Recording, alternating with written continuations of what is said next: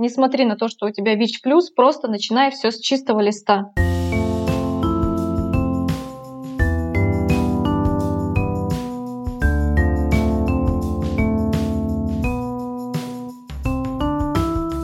Всем привет! Это подкаст «Со дна постучали». Тут мы говорим о трудных жизненных ситуациях, о тех, кто в них попал и что со всем этим делать. Меня зовут Лола Сайтметова. А я Наташа Ямницкая. Мы журналисты, и это наш первый совместный проект. Мы продолжаем рассказывать о сильных и смелых людях. Если вы или ваши знакомые готовы рассказать свою историю, напишите нам. Ссылки на наши аккаунты в соцсетях вы найдете в описании подкаста. Наша героиня сегодня Катя Орлова из Новосибирска. Два года назад она узнала, что ВИЧ инфицирована. Пройдя стадии отчаяния и отрицания, девушка взялась за лечение, а со временем стала активно вести блог и писать о своем статусе открыто. В нашем выпуске она расскажет, почему не нужно бояться ВИЧ и как обезопасить себя и окружающих. Мы оставим ссылки на аккаунты Кати, если вас пугает эта тема и хочется узнать о ней чуть больше того, что вместил наш подкаст, рекомендуем после прослушивания времени почитать блог героини.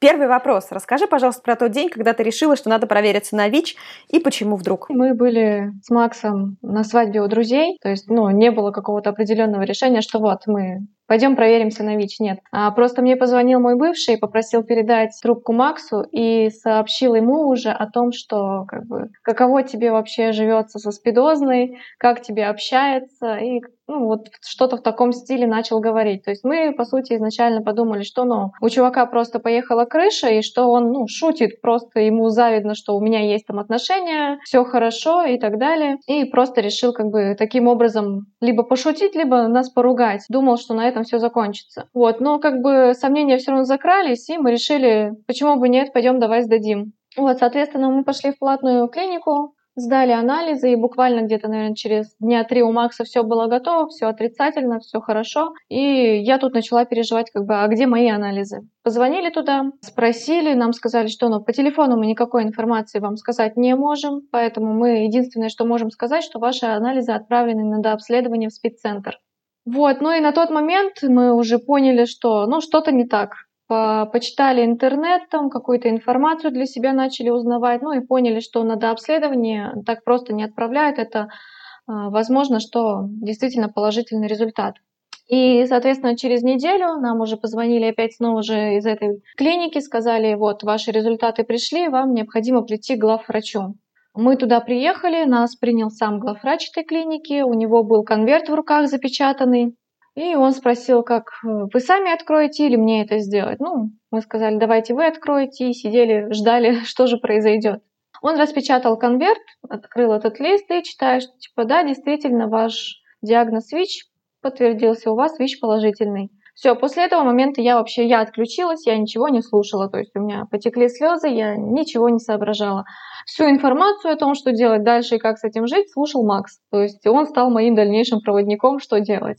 А вот здесь можно остановиться. Вот, во-первых, как ты пережила момент ожидания? Я так понимаю, что это же все-таки сколько недели точно была? Да, неделя. Ну, это около 10 дней где-то было, да. Как вы внутри это там обсуждали, вы читали интернет, вы поняли, что возможно, может быть положительный результат. Вот этот момент, как вы пережили? А, ну, мы готовились ко всему, то есть, ну, надежда была на то, что это все действительно минус будет, отрицательно, то есть, но и готовились к худшему, то есть, э, я переживала по поводу того, как мне с этим дальше жить, то есть, думала, что, в принципе, я не знаю, что это и как это будет, и вообще мне, в принципе, не хотелось, то есть, ну, Макс, соответственно, поддерживал, говорит, да ладно, все нормально будет, я тебя не брошу, там, я буду с тобой, вот, и то есть меня, по сути, швыряло из стороны в сторону. Типа, да, все нормально будет, нет, все будет плохо, я умру. А когда тебе озвучили твой диагноз, и ты сначала, ты говоришь, ты выпала как-то вот из ситуации, ты ничего не соображала, а потом, когда, когда пришло осознание, вот что было самым острым переживанием, за что ты боялась больше всего? Я в первую очередь боялась о том, что я могла заразить Макса. То есть я могла заразить своего любимого человека. То есть у меня вот эти были переживания, что, блин, вдруг я ему испортила жизнь. То есть я, считала, что это все конец. И то есть я больше... Мы вот вышли из клиники, и я шла, и как бы просто я иду и плачу, ему говорю об этом. Он говорит, да ладно, говорит, все нормально будет. Я говорю, ну, давай расстанемся, потому что, ну, зачем тебе вообще такая девушка нужна? Как бы ты найдешь себе здоровую, нормальную девушку, у вас все будет хорошо. Он там чуть ли не подзатыльники мне давал, типа, хватит думать о таком, все будет хорошо, то есть. И я просто, ну, наверное, я на неделю вообще выпала из жизни, а, я не хотела к себе вообще никого подпускать, там, ни о чем не думала. Я, честно говоря, ушла в запой. Я пытала, я, я пила, я засыпала, думала, проснусь, и это окажется каким-то сном. Опять просыпалась, все то же самое, думаю, блин, нет, надо снова, и то есть вот так туда-сюда. Ну, в чувство меня привел все-таки также Макс, сказал, соберись, тряпка, и так далее. Расскажи вот еще, как я понимаю, в спеццентр просто так не встанешь на учет, и это был не твой город, да? Тебе надо было ехать или твой? Вот эту расскажи. Да, то есть э, нам сказали идти в спеццентр, вставать на учет. То есть, ну, толком не объяснили, как это происходит. То есть, вот, пожалуйста, вот ваши анализы, идите и вставайте на учет. Ну, и я как бы уже спустя какое-то время, вот когда уже более-менее приняла это, что да, ладно, это все нормально, у меня есть там близкие мои друзья, которые об этом уже знают, то есть им сразу же рассказала, у меня не было там какой-то мысли рассказывать или нет, то есть вот мои друзья, они должны об этом знать. Все, они меня поддержали, то есть я уже более-менее успокоилась, и насколько я помню, я пошла в спеццентр вот с подругой, мы с ней туда заходим, как бы там сидят люди возле кабинетов, ждут врачей, все такие как бы унылые, а я туда как бы залетаю на улыбке, такая захожу довольная, с улыбкой шагаю к этой регистратуре, такая, здрасте, мне на учет стать.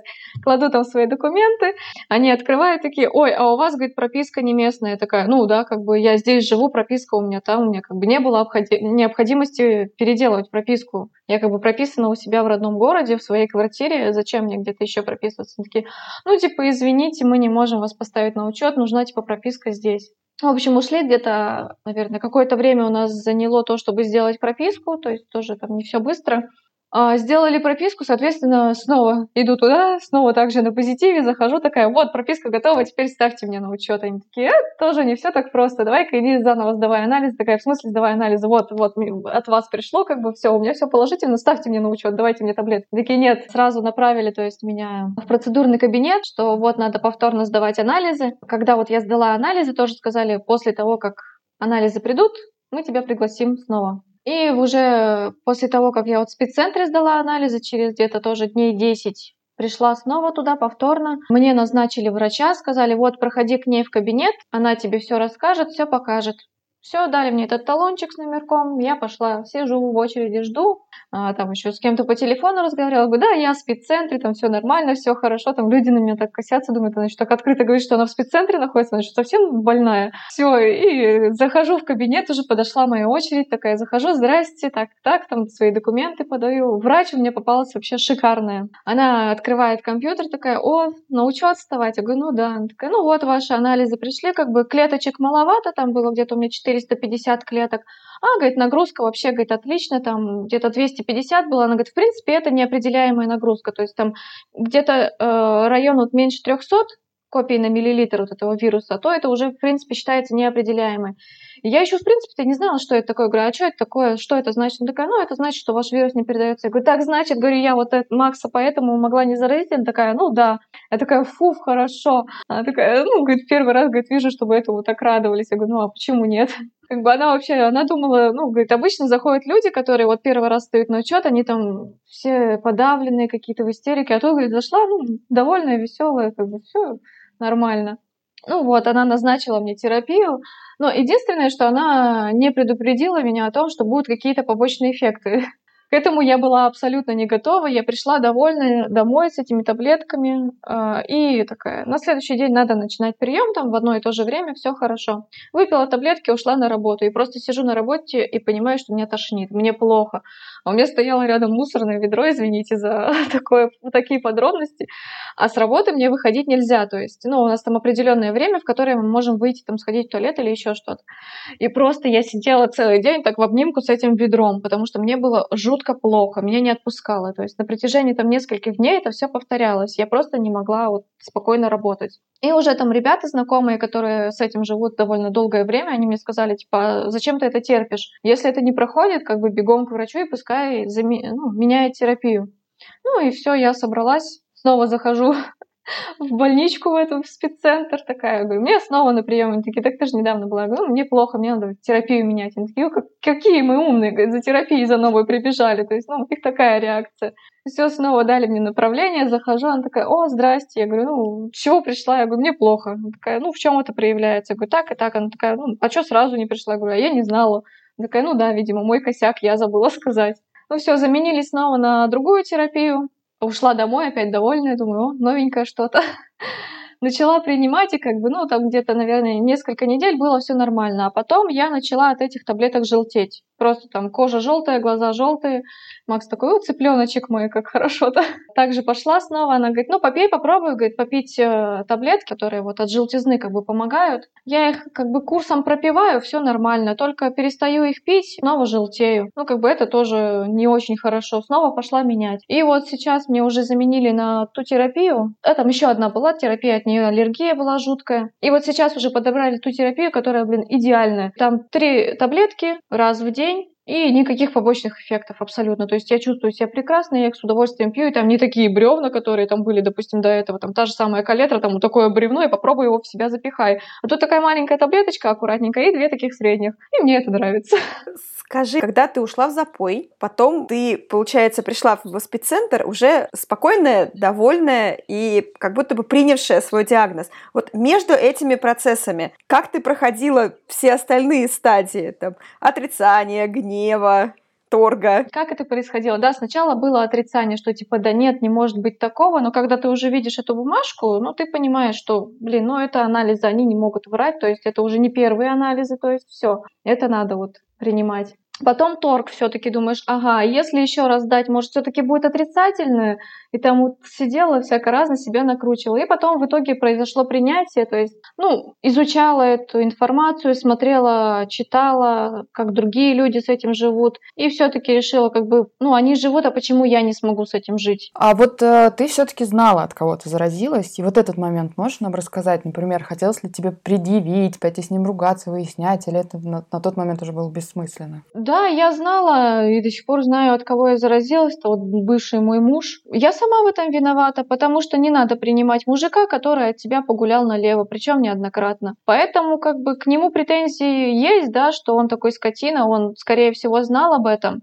Но и я сама дура, потому что зачем такой мужик нужен? Ну, то есть, условно, он изменял, ты знала, но вы не потом не, э, не защищались. Да. Он, получается, на какое-то время вообще ушел из семьи, то есть он бросил меня там одну, ушел, месяц погулял, его эта девушка бросила, он пришел ко мне обратно. И я его приняла, соответственно, мы с ним после этого еще полгода где-то, наверное, прожили, и на этом все закончилось. И вот после того, как я его уже через эти полгода бросила, он и сообщил о том, что у него этот диагноз, и, соответственно, у меня тоже. И, как я поняла, он узнал об этом еще даже до того, как обратно вернуться. Ну, такие вот предположения, потому что эта девушка, которая его заразила, она сказала, что она его предупреждала.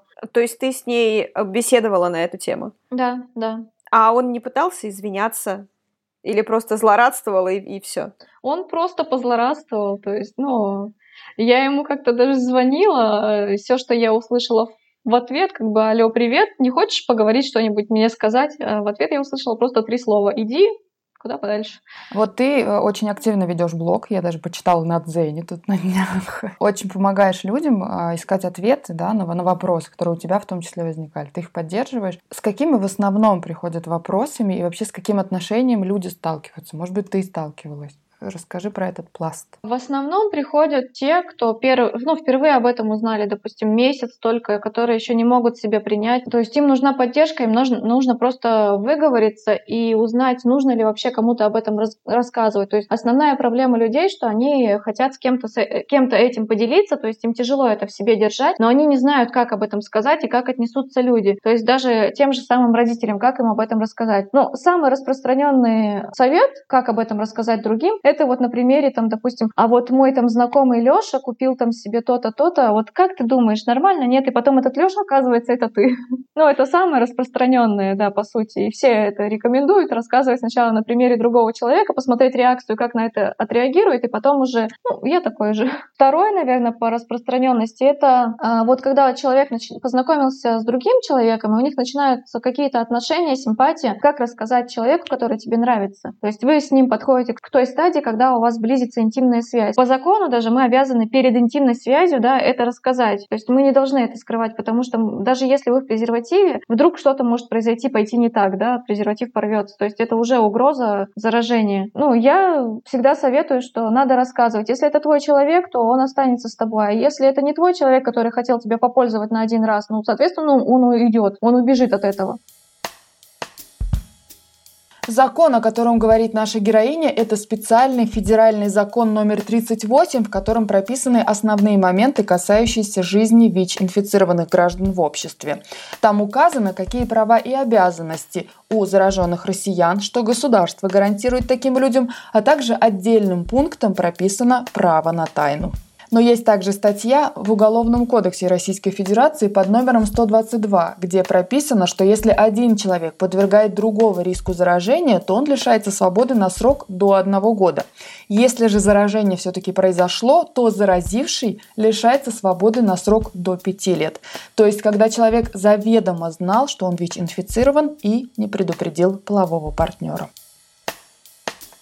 А в какой момент ты решила, что ты готова вести блог и жить с ВИЧ открыто? Ну, наверное, где-то месяца через три после того, как э, вот это все я приняла, начала вот прием терапии, я поняла просто, что я-то по сути об этом ничего не знала. И ладно, у меня вот есть такие друзья, есть вот такой партнер, который меня просто взял, поддержал. То есть, по сути, и он тоже подкинул мне такую идею, что давай, почему бы нет, раз ты уже как бы не скрываешь ни от кого это, то почему бы не начать вести этот блог? И просто я подумала, что да, действительно, таких людей много, которые просто сидят в интернете и ищут информацию, а информация достоверная как бы, ну, 50 на 50. И просто решила, что буду таким каким-то другом, которому можно высказаться, поплакать жилетку и получить какой-то совет. Но перед этим ты, наверное, должна была рассказать об этом своим родным. Вот как родные отреагировали на твою на эту новость? Ну, родным я рассказала сразу же, то есть когда сама об этом узнала, когда у меня пришел положительный результат, то есть я сразу же позвонила маме, сказала об этом маме, она отреагировала нормально, она у меня медик, она прекрасно знает, что это. Он сказал, ну, ничего страшного, все живут, и ты проживешь. Друзья тоже, то есть э, они там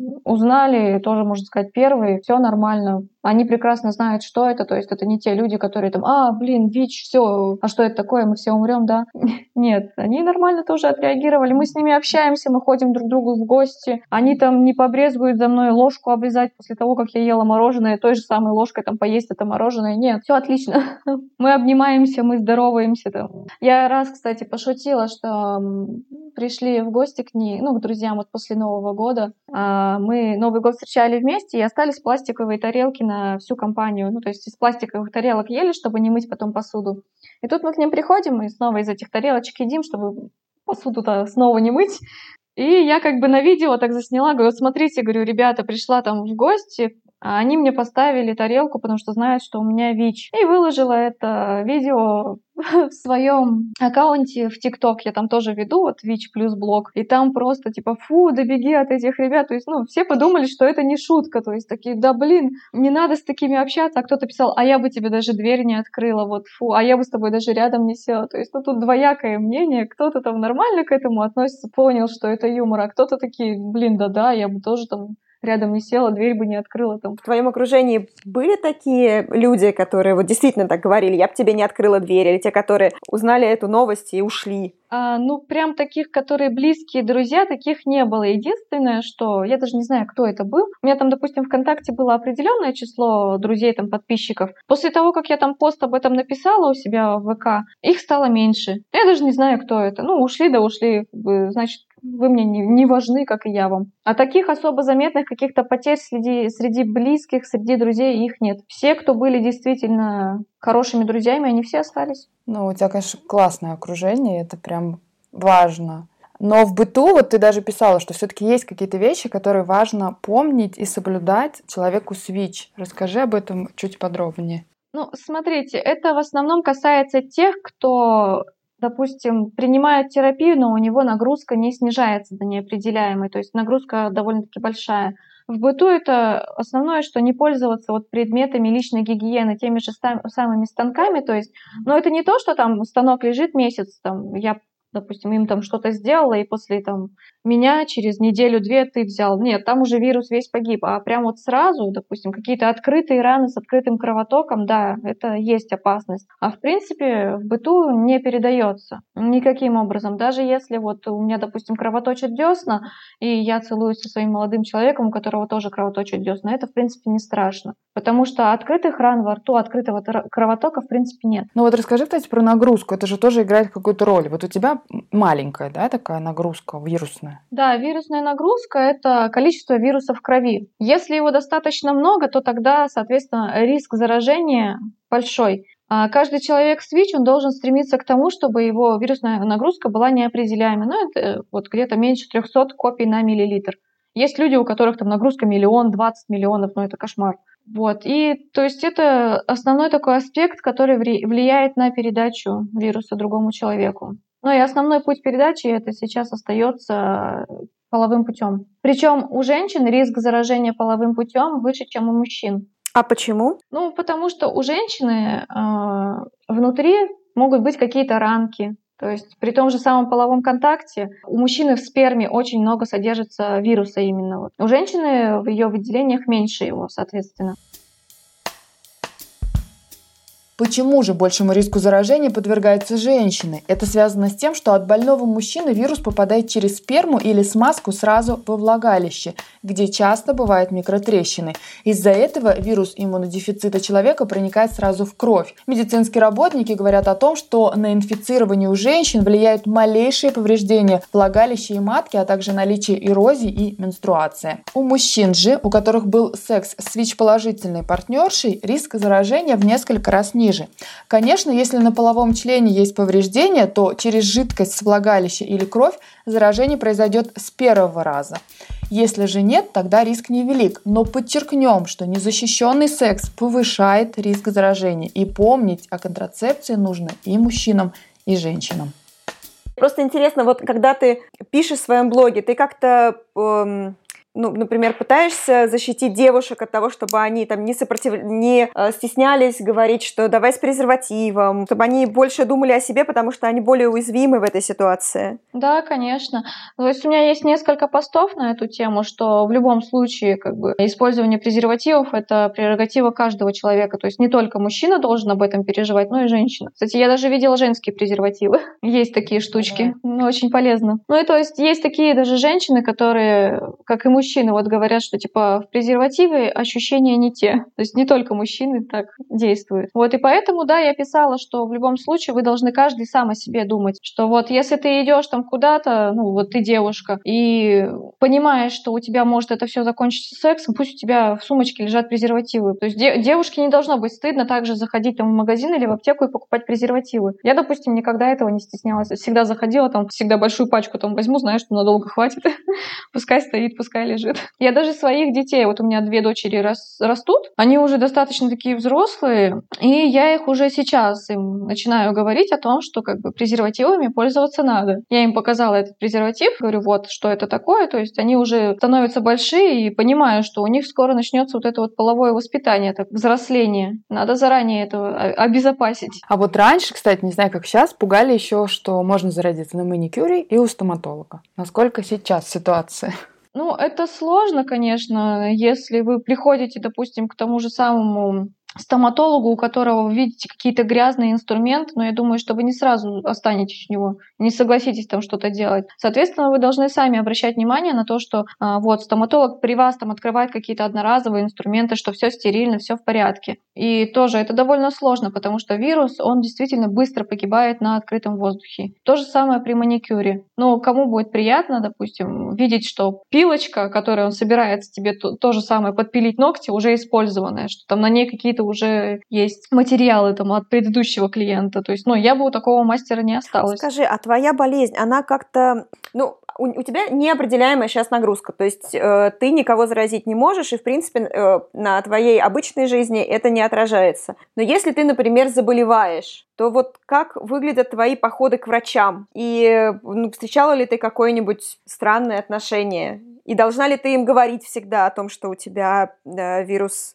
это прозвучит очень так надменно, но я вот с того момента, как я встала на учет, я хожу только в спеццентр, я еще особо ничем не болела, то есть, ну, там было, была простуда, там просто кашель какой-то, немного температура поднималась, но я там выпила парацетамол, там три дня поболела немножко и все. Я не болею ничем, я не была у врачей, но насколько я знаю, то есть не обязаны говорить вот врачам, когда вы приходите там в поликлинику, ну, не должны, в принципе, рассказывать. Мне писали ребята, которые говорили, что вот у нас там, допустим, вот поликлиника со спеццентром связаны между собой, ну там в небольших, допустим, районах, и там у них на картах прям помечают там каким-нибудь отдельным числом или чем-то еще, что типа вот человек СВИЧ. Но это неправильно, это не должно быть так, не должно быть разграничения. То есть, ну, врач должен относиться точно так же, как и к обычному человеку, у которого ВИЧ нет.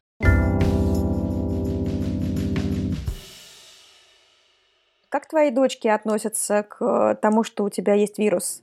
Ты им как, как ты им рассказала об этом, как они восприняли? Ну, я так рассказала в процессе, как бы, можно сказать, игровой, что вот у мамы есть какой-то вирус такой грязный, зачуханный, сидит где-то в уголке там внутри организма, но вот мама пьет таблетки, и поэтому все хорошо. Он не вылазит оттуда. Да, он не вылазит оттуда. И как бы... Они, в принципе, вопросов-то особо не задают. Они такие, а, пока, пока еще рано, в принципе, об этом разговаривать, то, что они не до конца понимают, что это такое и на что это влияет. Сложно немного объяснить. Вот еще года два-три пройдет, вот тогда уже можно будет подробнее с ними об этом поговорить. Кстати, что касается еще много мифов э, вокруг темы секса, что типа как же теперь-то? У тебя были такие вопросы у самой? Э, нет, мы вот изначально, когда я еще переживала по поводу того, что вот у меня нагрузка вот 250, и я только начала прием терапии, я все равно переживала по этому поводу, и мы там предохранялись. А потом вот я на протяжении какого-то времени снова ходила, сдавала анализы, у меня там нагрузка, говорит, ну, неопределяемая, что ты вообще переживаешь? Вот она у тебя уже столько времени держится неопределяемая, там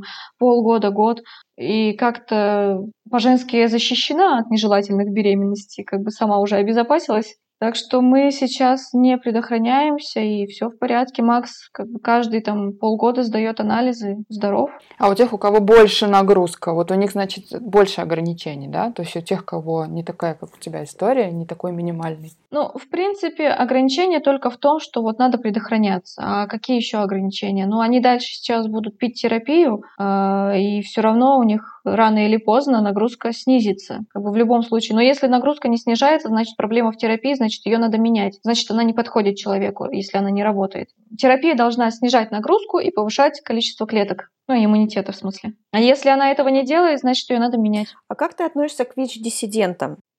Негативно, отрицательно. Я сейчас как раз-таки запускаю проект потихоньку, э, «Стоп-диссидент» называется. Тоже будем работать с ребятами, вот кто ВИЧ-положительный, кто, допустим, сталкивался с этим диссидентством, кто сам, допустим, раньше был диссидентом, но все-таки пришел к тому, что если я не начну прием терапии, не начну лечить, не поверю в то, что это действительно есть, эта проблема, то я умру. Вот сейчас тщательно изучаю эту тему. Ну вот э, как раз-таки на Яндекс.Дзене сталкиваюсь. Несколько у меня там подписчиков и комментаторов есть, которые пишут типа, да хватит уже этот ВИЧ пиарить, да его не существует. Допустим, у меня был тоже тот же самый пост о том, что вот э, э секс и ВИЧ. И просто там комментатор написал, что типа, да, мне, говорит, без разницы, есть ВИЧ или нет ВИЧ. Я, говорит, э, пожалуйста, пересплю с кем угодно. То есть, ну, это те люди, которые не верят, и, соответственно, они подвергают опасности других людей. То есть, ну, на себя им наплевать, но они, получается, портят жизнь еще другим людям. И ладно бы они сами в это не верили, но они еще это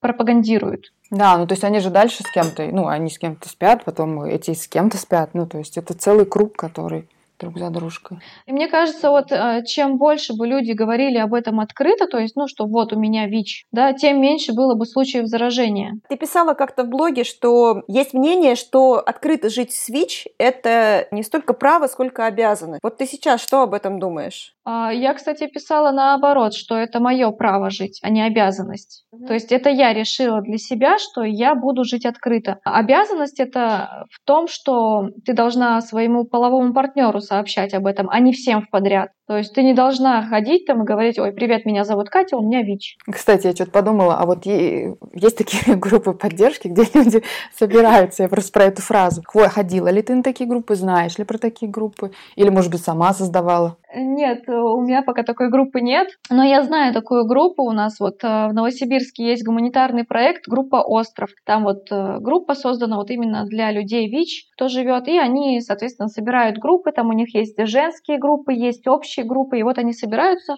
Я раз там присутствовала, но я мало побыла, потому что мне нужно было ехать по делам, и там действительно вот они сидят в круге, в кругу, вернее, ну и знакомятся, общаются, ВИЧ-положительные люди. У меня сейчас э, тоже зреет старый проект, это форум «Путь к себе», на котором я вот в этом году была, и там действительно очень здорово. И мы хотим как бы туда уже собрать не только обычных людей, но и ВИЧ-положительных. Для чего это хотим сделать? Для того, чтобы помочь людям как бы принять себя, принять диагноз свой и научиться жить дальше. То есть нацелено на, не только на то, чтобы просто там вот приехал, ты ВИЧ-положительный, должен всем об этом рассказать. Нет, ты можешь приехать как обычный человек и просто слушая какие-то лекции, там, скорее всего, будет участвовать Света Изамбаева, может, знаете ее. Это первая женщина в России, которая открыто заявила о своем статусе ВИЧ. Она психолог, то есть она будет проводить там также тренинги, помогать людям, что-то рассказывать, то есть будет очень интересно и классно. А что, кстати, касается психологии, тебе понадобился психолог или у тебя как-то вот окружение помогло с принятием? Я сама себе психолог. Я действительно раньше хотела пойти учиться на психолога, читала очень много книг по психологии, и, наверное, это мне тоже помогло. Вот. И поэтому мне легко общаться с людьми и давать им какие-то советы вот именно по их теме. То есть каждому же нужен свой подход. И у меня это очень хорошо получается, ну, как я посмотрю, потому что а, даже вот ребята с группы «Остров» а, писали мне о том, что им писали люди, что вот я там, допустим, долго не мог прийти к тому, чтобы начать прием терапии, а и мне помогла там Гопа Girl, и там ссылочку на меня ставят. И это действительно, это так приятно, когда ты понимаешь, что ты делаешь что-то не просто так, что это действительно работает, это помогает. Скажи, а твоя болезнь, она у тебя больше отняла или больше тебе дала? Если рассуждать, то она больше мне дала. Я многое переосмыслила в своей жизни, я поняла, что там что-то я делаю неправильно, что я, допустим, принимаю не тех людей, прощаю не то, что надо, но что надо развиваться для себя в основном. И я начала это делать, начала как-то развиваться, по-другому жить, я начала заниматься спортом, хотя я раньше вообще терпеть не могла спорт, а сейчас я с удовольствием бегу на тренировки и быстрее бы быстрее устроить же покач какой-нибудь вот этот. А как-то изменилось вот отношение, да, кстати, к здоровью? И к, к телу в целом, восприятие себя, восприятие своего тела. Да, однозначно все изменилось. То есть я раньше как бы... Мне было, в принципе, наплевать на свое здоровье, но где-то что-то болит, там, ай, ладно, поболит и пройдет, потом схожу, если надо будет. А сейчас нет. Сейчас я там, если что-то где-то болит, я могу сходить там в тот же самый спеццентр, узнать сразу же там что и как, и не откладывать на потом. То есть принимаю какие витамины, что-то общеукрепляющее для здоровья, больше такой полезной еды. То есть раньше я могла вообще там, допустим, вот сижу одна сама по себе, готовить неохота, пошла там этот самый роллтон заварила и все. Сейчас нет, я стараюсь готовить, чтобы было и на сегодня, и на завтра. Не зарабатывать гастрит. Ну вот тогда, если сейчас кто-то в начале этого пути, как, не знаю, ты вдруг увидел этот конверт да, с диагнозом, и вот узнал, что у него ВИЧ, что бы ты посоветовала и что бы сказала? Не раскисать, и жизнь только начинается. Этот конверт значит только то, что вот у тебя есть чистый лист, не смотри на то, что у тебя ВИЧ+, просто начинай все с чистого листа. Хочется только дополнить, что мы живем в 21 веке, и сегодня ВИЧ – это болезнь, с которой люди комфортно проживают полноценную жизнь до глубокой старости. У ВИЧ плюс людей рождаются здоровые дети. Конечно, если они следят за своим здоровьем. Говорить о ВИЧ-положительном человеке как о больном СПИДом – грубейшая ошибка. ВИЧ можно заразиться случайно, а СПИД возникает, когда человек не занимается лечением, наплевательски относится к собственному организму и запускает его до критического состояния. Это был подкаст «Со дна постучали». Подкаст о том, как не отчаяться, оказавшись в трудной жизненной ситуации. С вами были Лола Сайтметова и Наташа Ямницкая. И мы благодарим за помощь студию «Подкастерская» и Льва Пикалева.